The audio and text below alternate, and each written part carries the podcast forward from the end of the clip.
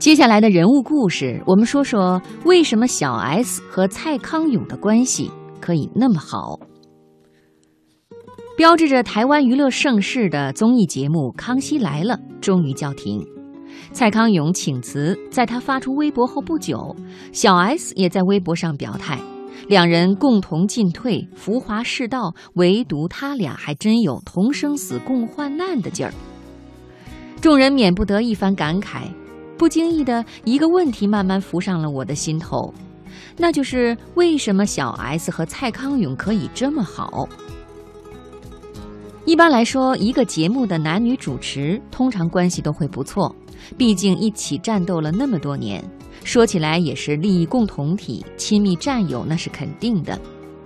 所以，就算到了现在，倪萍见了钟祥老师还是会调侃，李湘见了何炅老师还是会拥抱，这种事情并不鲜见。但是，像蔡康永这样十二年对无亲无故的小 S 无限宠溺。而小 S 则对康永哥无条件信任，事业共进退的搭档，以致产生了一种不用结合的亲密关系，还是真让人拍案称奇。他们两个已经好的人神皆知，网上甚至出了语录：蔡康永到底有多爱小 S？甚至小 S 生下女儿，蔡康永把他的女儿当成了自己的孩子，还写了一本情真意切的书。这些以我对高冷的康永哥的了解，不是真爱，还真是做不到呢。有人倾盖如故，有人久坐如陌路，为什么唯独这两个八竿子打不着的人中间产生了真爱？在看过大量视频与资料之后，我终于模糊的明白，小 S 与蔡康永为什么可以这么好，因为小 S 就是蔡康永寻找的另一个世界。康熙迷都知道，小 S 是当初康永钦点的搭档，因为看了他主持的节目，蔡康永觉得这个女孩子很有意思，向当时的制作人点名要她来。一个读书人要融进一档俗气热闹的节目里，他需要一个介质，于是他找到了小 S，这个介质一上来就给他惊喜。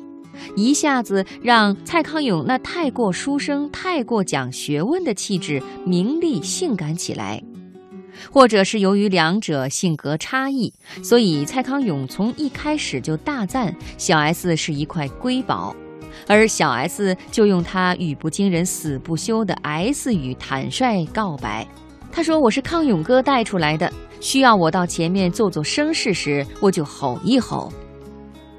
事实当然没有这么恶俗，只能说大家是如此不同，他们的身上有着彼此终生不能达到的最仰慕的那部分。